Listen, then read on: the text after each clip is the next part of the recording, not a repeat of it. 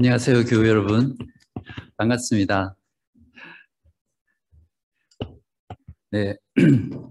오늘부터 6주 동안 우리 담임 목사님이 안 계신데, 어, 목사님이 안 계신 주일 모임이 왠지 어, 너무 이상한 것 같아요. 네. 목사님 많이 보고 싶더라도 네, 참으시고 계속 기도해 주시면 감사하겠습니다. 제가 오늘 말씀을 위해서 기도하겠습니다.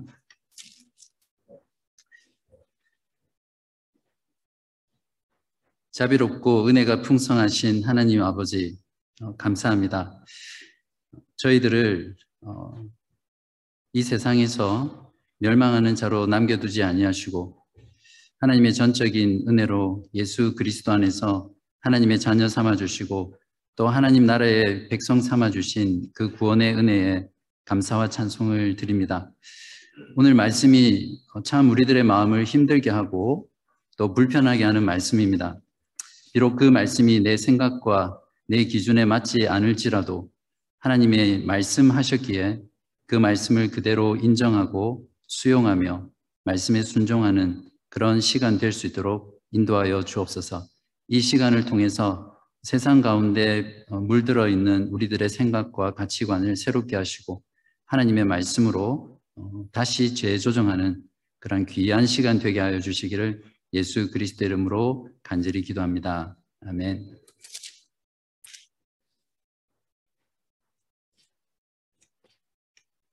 네, 2014년에 코바디스라는 다큐멘터리 영화가 한국에 상영이 되었습니다. 혹시 보신 분 계세요?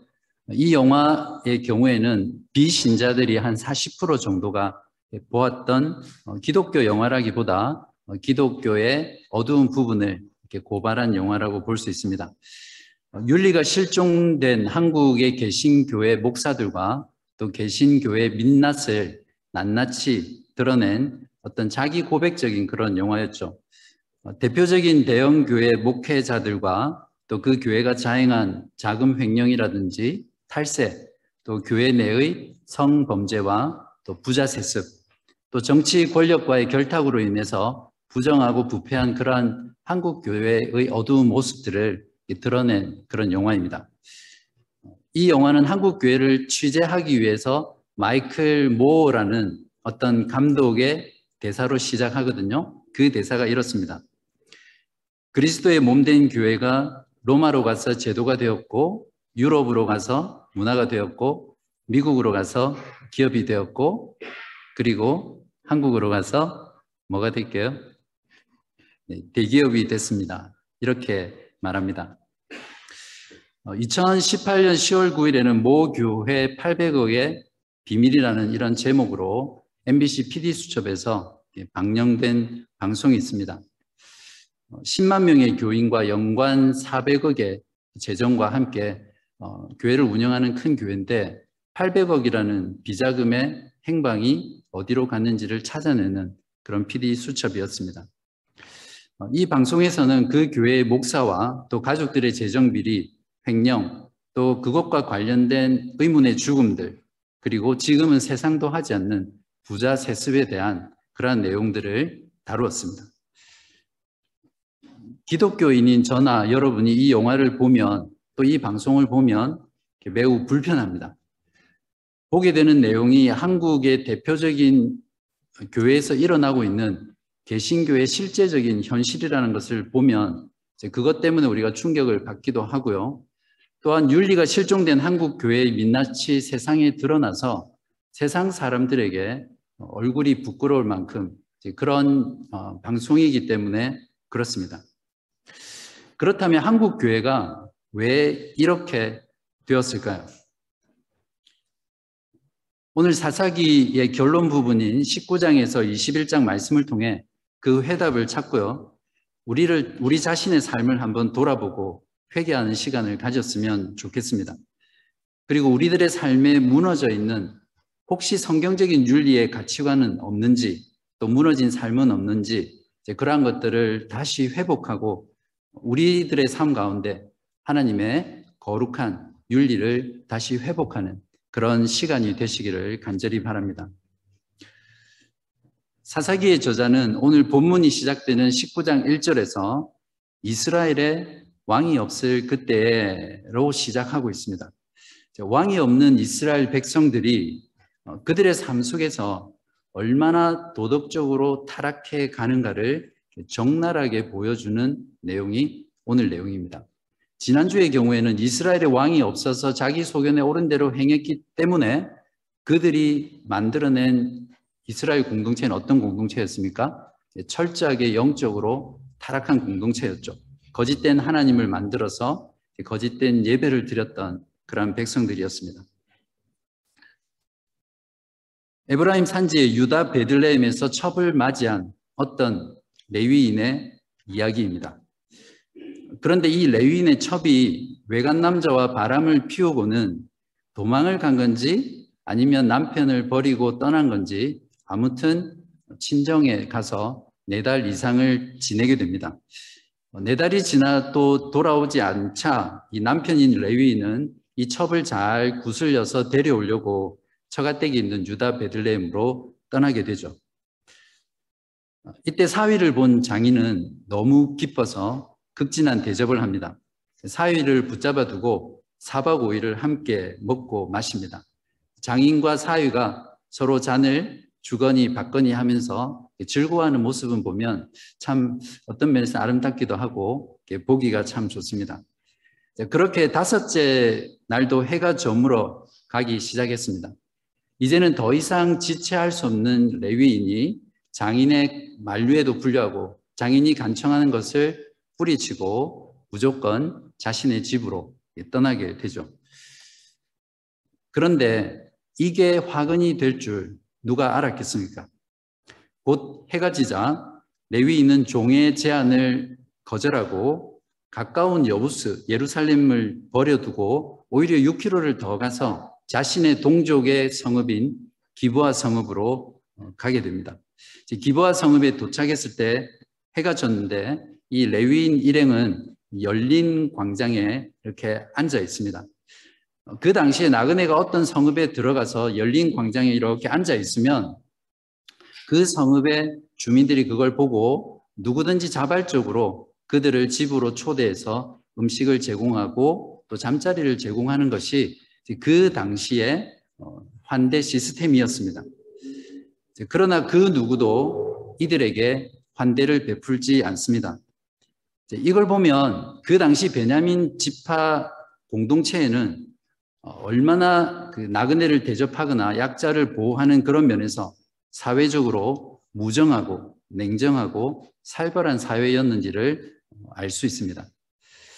만약 아무도 이들을 환대해 주지 않는다면 그들은 어, 밤 새도록 그 추위에 견디면서 또 신변에 대한 그 안전의 위협을 느끼면서 긴 밤을 지나야만 했었습니다. 바로 그때 한 노인이 그들을 발견합니다. 레위인과 고향이 같은 동양 사람이고요.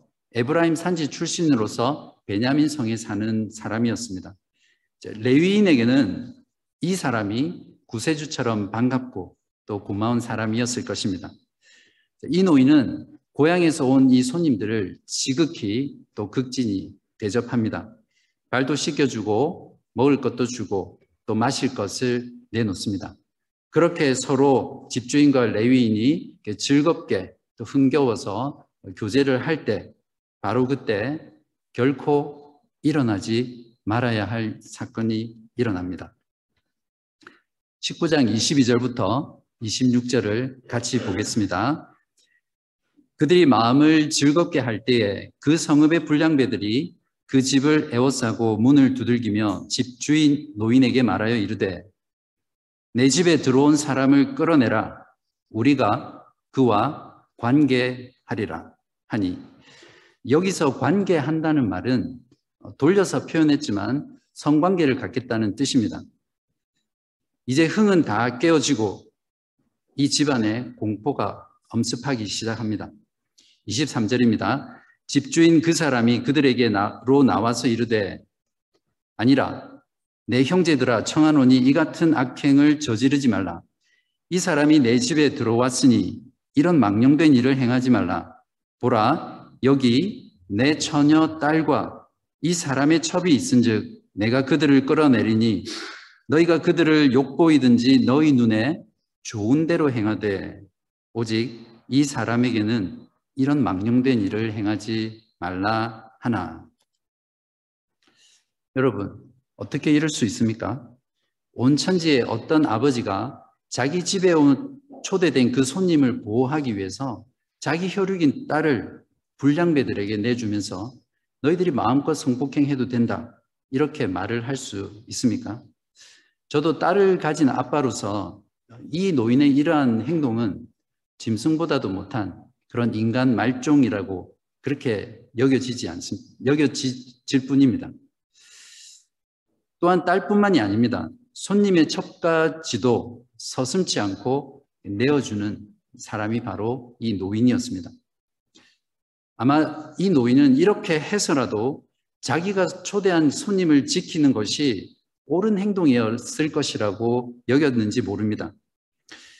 적어도 여기서는 윤리 판단의 주체와 기준이 누구죠? 바로 자기 자신이었습니다. 이러한 노인의 행동은 혈육인 딸을 희생시켜서라도 자기의 명예를 지키려는 지극히 자기 중심적이고 지극히 이기적인 그러한 모습입니다.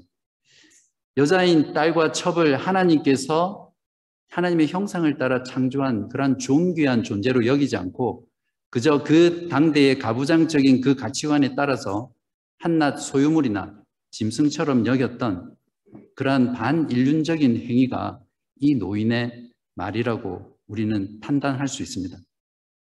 한마디로 왕이 없어 자기 소견에 옳은 대로 행한 결과가 만들어낸 모습입니다.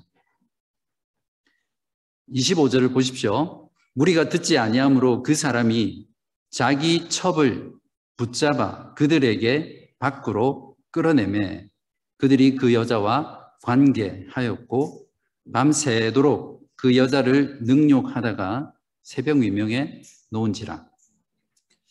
어디서 많이 본 장면이죠? 어디서 보셨습니까? 네. 어디라고요? 성경. 네. 네. 성경 어디? 네. 창세기 19장입니다. 소돔 성읍 사람들이 롯이 초대한 그 두 천사와 성관계를 가지기 위해서 롯의, 처, 롯의 집에 쳐들어와서 문을 두드리는 그 장면하고 매우 비슷하죠. 저자는 실제로 창세기 19장에 사용된 그 히브리어 단어를 상당한 부분을 그대로 가져와서 이 부분을 묘사하고 있거든요.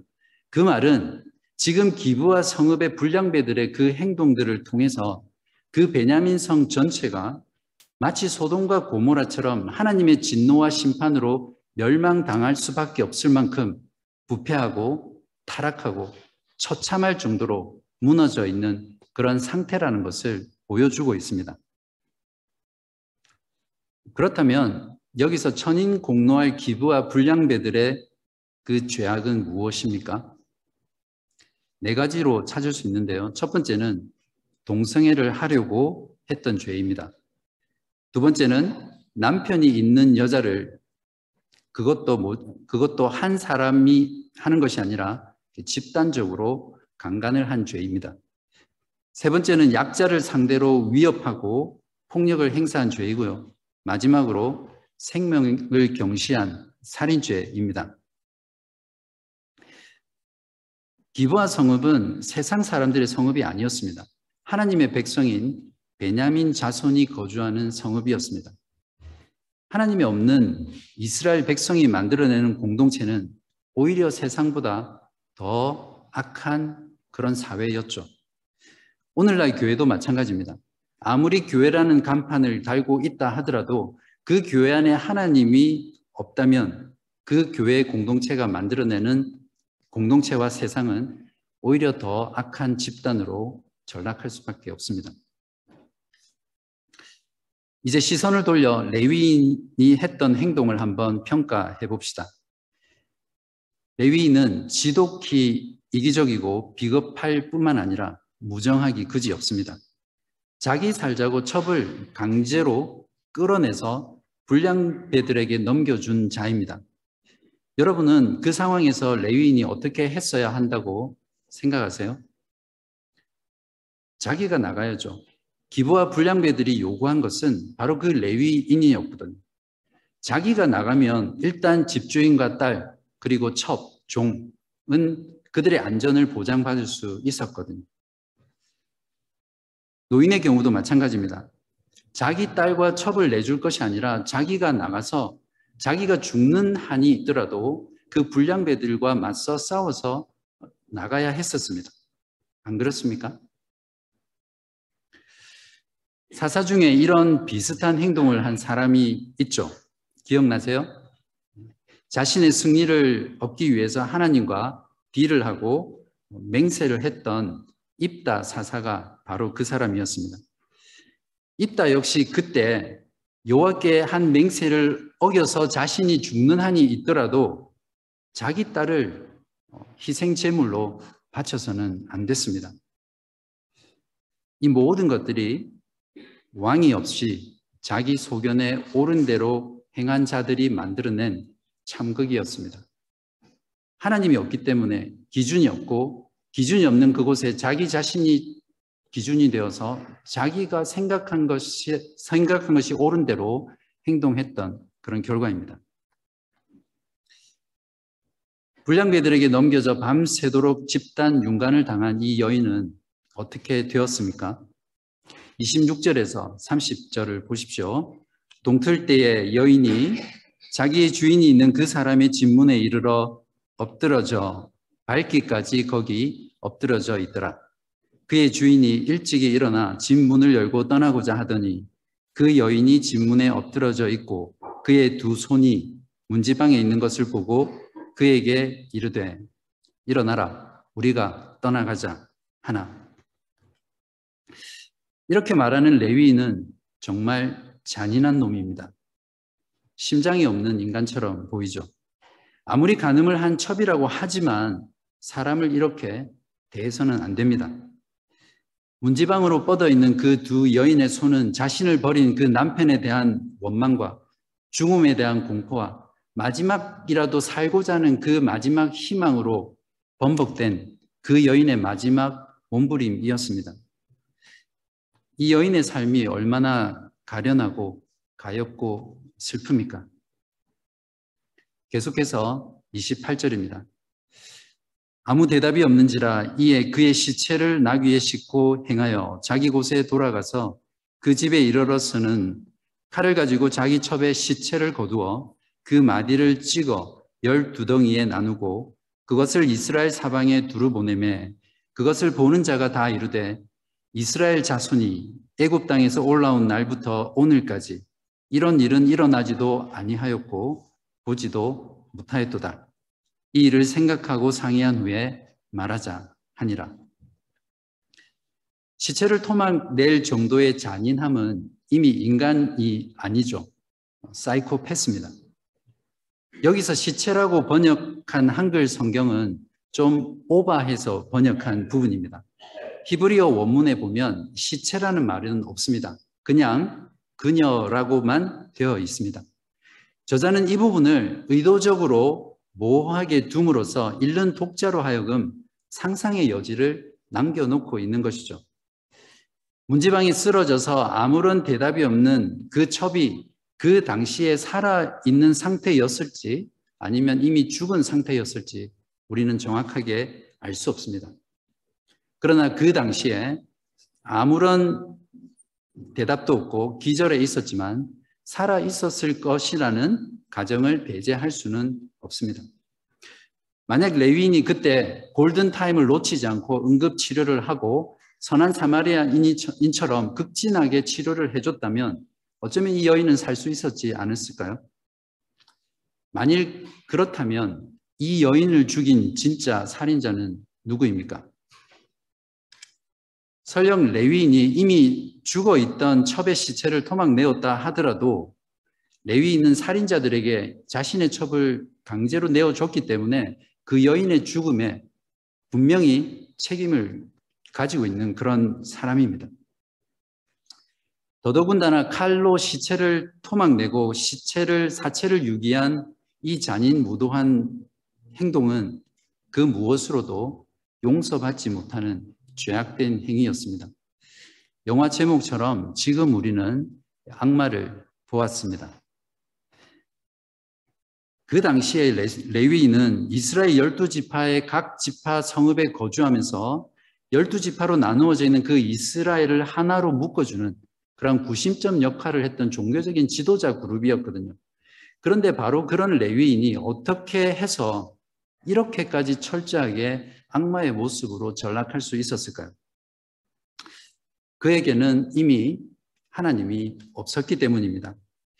인간의 영혼에 하나님의 자리가 사라지면 그 자리는 빈자리로 남아있지 않습니다.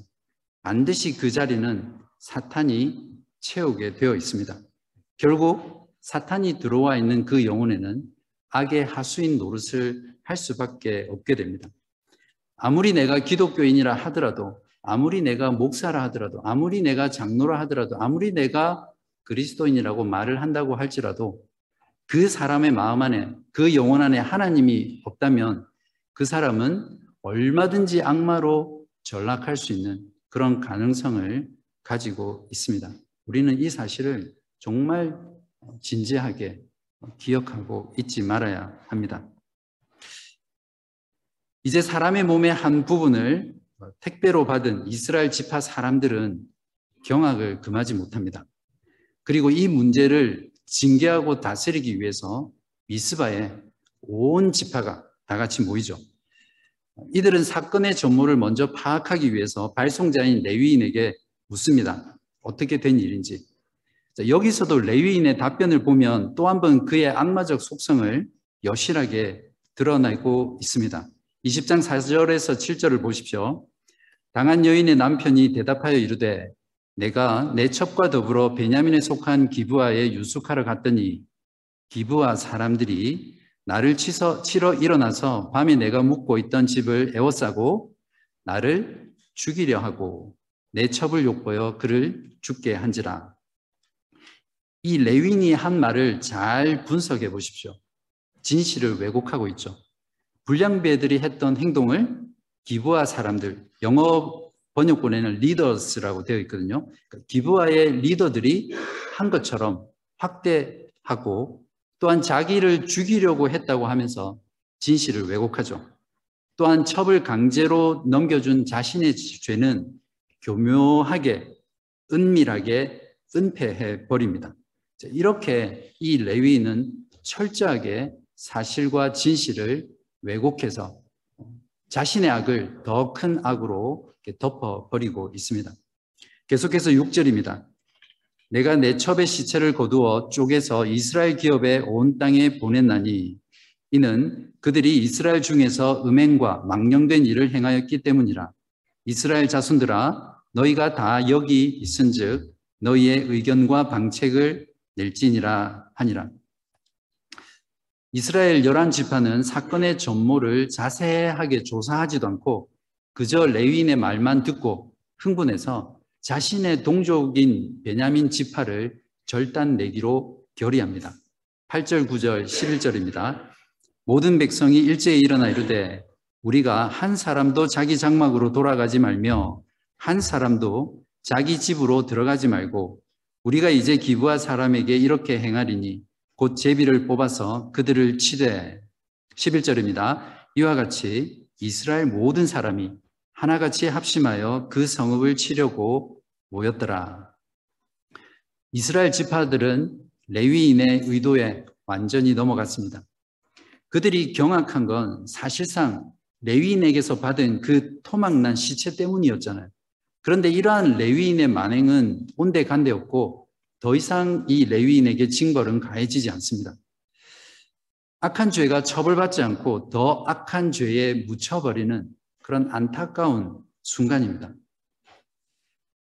저는 오늘따라 이 레위인이 왜 이렇게 어, 미운지 모르겠습니다.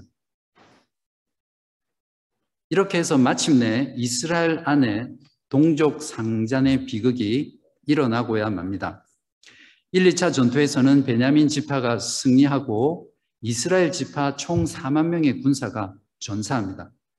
3차 전투에서는 이스라엘 지파가 요수아 때 아이성의 전투처럼 매복 작전을 구사해서 완전한 승리를 얻습니다. 베냐민 군사 약 2만 5천 명이 몰살을 당합니다. 그리고 이스라엘 지파는 이어서 베냐민 지파의 성읍에 쳐들어가서 생명이 있는 것이라고는 다 진멸시켜버리는 그런 만행을 저지릅니다. 진멸시켜야 될 대상은 누구였습니까?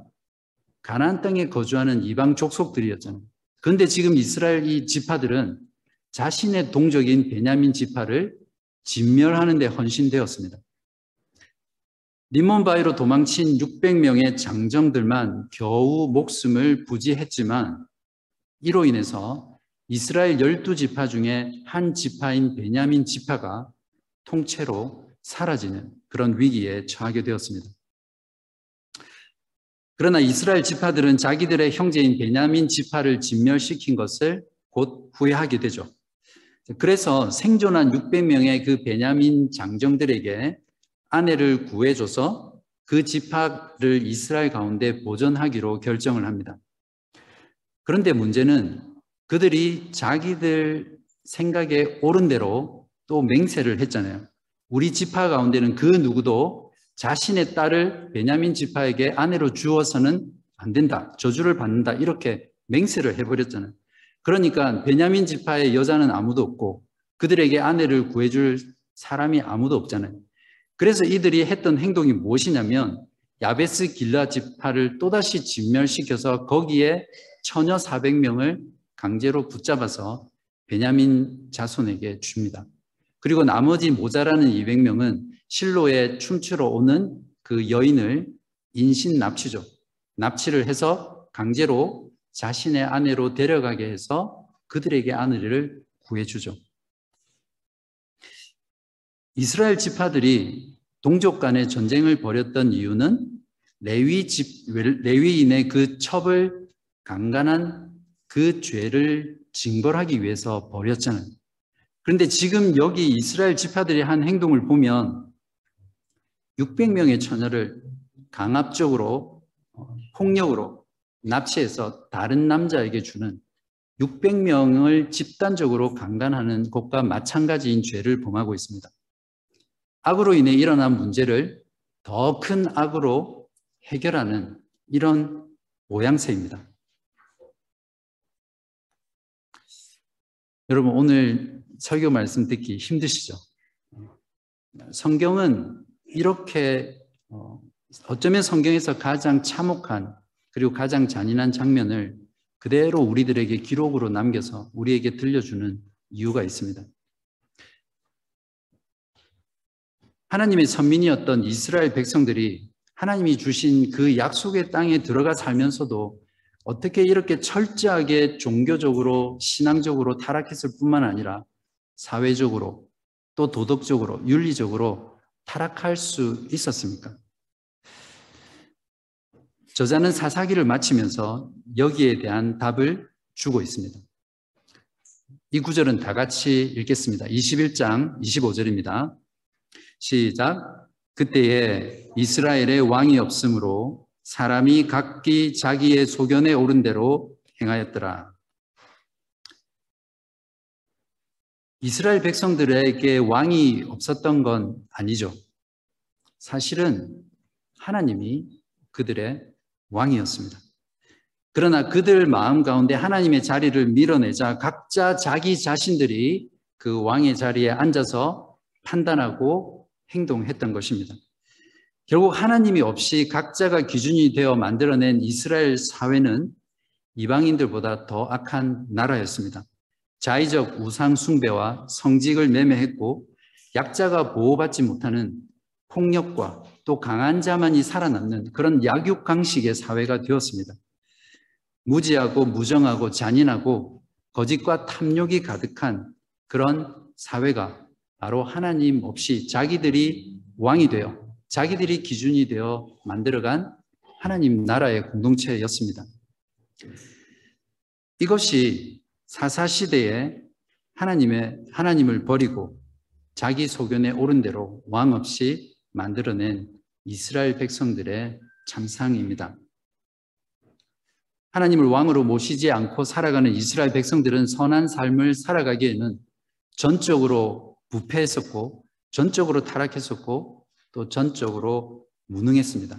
그들에게 남은 것은 하나님의 진노의 심판뿐이었습니다. 사사기 저자는 이러한 이스라엘의 참상을 통해서 그들을 이러한 비참함 가운데서 구원해 줄 수 있는 참된 왕, 진정한 왕, 구원자 왕이 그들에게 너무나 절실하게 필요하다는 것을 지금 부르짖고 있는 그러한 모습입니다. 오늘 본문에는 사사들을 보내셔서 이스라엘을 구원하시는 하나님이 보이지 않습니다. 얼핏 보면 그렇습니다. 그러나 하나님께서는 이스라엘의 배도와 그들이 만들어낸 그 끔찍한 악 가운데서도 그 악을 들어 선으로 바꾸십니다. 그래서 꺼져가는 촛불과도 같았던 그 베냐민 지파를 600명의 사람들을 남겨 놓으셔서 그들을 통해 하나님이 이스라엘과 맺으신 그 언약을 신실하게 지켜 가셨습니다. 바로 그렇게 남겨 놓으신 베냐민 지파를 통해서 누가 나옵니까? 이스라엘의 일대 왕 사울이 바로 베냐민 기브아 지파에서 나옵니다. 하나님께서는 그 사울을 통해서 그 가나안 땅에 하나님의 왕국을 설립하셨고요. 그리고 그 왕국을 나중에 하나님의 마음에 합한 다윗에게 넘겨 주셔서 하나님의 왕국을 그 모든 열방 가운데 가장 찬란한 왕국으로 꽃피우셨습니다. 만약 하나님께서 베냐민 지파를 남겨놓지 않으셨다면 이방인의 사도로 부름을 받아서 전 세계를 그리스도의 복음으로 물들였던 그 사도 바울도 없었을 것이고 사도 바울이 썼던 신약 성경의 13권의 서신서도 우리는 가지지 못했을 것입니다.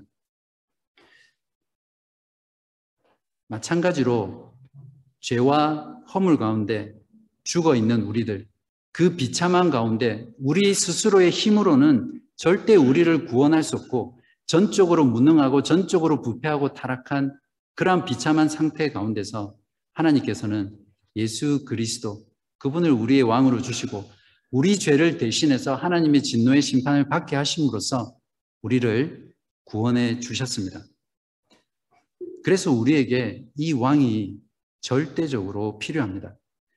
사도행전 2장 26절은 우리의 죄를 대신 지고 십자가에 죽으신 예수 그리스도를 하나님이 우리들의 주와 그리스도가 되게 하셨다라고 선포합니다. 서도에서 언급했던 한국 교회의 윤리가 실종되어 버린 이유는 교회 안에 신자 안에 그리스도가 없기 때문입니다. 그리스도가 없으므로 그리스도의 말씀이라는 기준이 사라지고 각자 자기 소견에 옳은 대로 행했기 때문에 그렇게 된 것입니다. 그리스도가 없는 교회는 더 이상 교회가 아닙니다. 그리스도가 없는 교회는 오늘 봤던 이스라엘 공동체처럼 영적인 타락과 함께 반드시 도덕적으로 윤리적으로 타락한 공동체로 전락하게 되어 있습니다. 그러므로 윤리가 실종된 한국 교회나 또 윤리가 실종되어 가는 우리들의 삶이 있다면 그것에 대한 유일한 치유의 길은 그리스도로 충만한 교회를 회복하는 것입니다. 그리스도로 충만한 교회가 될 때만 이 교회는 세상 가운데 그리스도의 아름답고 선하고 거룩한 빛을 비추어 줄 수 있는 그러한 영광스러운 공동체가 될 수 있습니다. 여러분의 삶에 그리스도를 다시 왕으로 모시고 그리스도로 충만한 교회로 회복하시길 바랍니다. 그리스도의 말씀으로 여러분의 가정, 여러분의 직장, 여러분의 사회에서 실종되어져 가는, 무너져 가는 그 윤리를 다시 회복하고 치유하는 그런 저와 여러분이 되시기를 간절히 바랍니다. 어떻게 하면 그리스도를 왕으로 모시고 살 수 있습니까? 두 가지를 여러분에게 실질적으로 말씀드리겠습니다. 첫 번째는 말씀에 무지하지 마시기 바랍니다. 그리스도는 말씀과 성령을 통해서 우리들을 다스립니다. 그러므로 그리스도의 말씀을 모르면 그분의 다스림 가운데 살아갈 수 없습니다. 말씀을 통해 교리와 신학과 교회의 역사를 공부하십시오. 그냥 주일 이 시간에 와서 30분, 40분 설교 듣는 것으로 하나님의 말씀을 다 안다라고 생각하지 마시기 바랍니다. 전혀 안 들을 수는 없겠지만 한국의 유명한 목회자의 설교나 강의를 강의나 집회 영상을 찾아서 다니면서 듣지 마시기 바랍니다. 그건 마치 자기 아내가 정성스럽게 건강식으로 지어주는 집밥을 싫어하고 조미료로 번복해서 맛을 낸 그런 식당밥이 좋아서 늘 식당밥을 먹는 그런 사람하고 비슷합니다. 밖에서 밥 계속 사 먹으면 결국 어떻게 되죠? 몸 상하고 건강 망치죠. 우리 교회 홈페이지 말씀 코너에 가면 여러분이 말씀에 무지하지 않기에 충분한 설교와 강의와 세미나 자료들이 있습니다. 수백 개가 넘습니다. 각 본별로 성경 강의 설교들이 정리되어 있고 신앙생활의 의문들을 성경적으로 풀어낸 그것이 알고 싶다. 기독교 교리를 체계적으로 잘 정리한 하이델베르크 교리문답과 2000년 기독교 교회사가 그 말씀 코너에 가면 다 정리되어 있습니다. 여러분이 이 부분을 반복해서 여러분의 것으로만 소화해도 여러분은 말씀에 무지하지 않게 되고 말씀에 정동, 정통할 수 있는 그런 여러분이 될 수 있습니다. 두 번째는 말씀을 무시하지 마시기 바랍니다. 아무리 말씀을 들어도 자기가 가지고 있는 신념, 자기 경험, 자기 가치관, 자기 기분으로, 자기 신학으로 그 말씀을 재단하고 판단하고 평가해서 수용한다면 여러분은 말씀을 무시하는 사람이고 결국 그리스도 없는 삶을 살 수밖에 없습니다. 말씀을 들을 때마다 말씀을 판단하고 재단하기 위해서 또 평가하기 위해서 듣지 마시고 그 말씀에 어떻게 순종하며 살 수 있을까를 고민하면서 말씀을 듣는 여러분 되시기를 바랍니다. 사랑하는 교우 여러분, 예수 그리스도를 내 마음의 왕으로 모시고 내 소견에 옳은 대로 행하지 마시고 하나님의 말씀이 옳다고 말하는 대로 행하고 살아가는 그런 여러분 되시기를 간절히 바랍니다.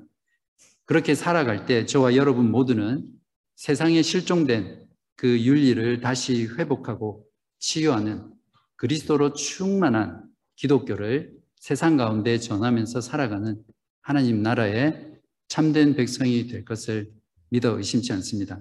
기도하겠습니다.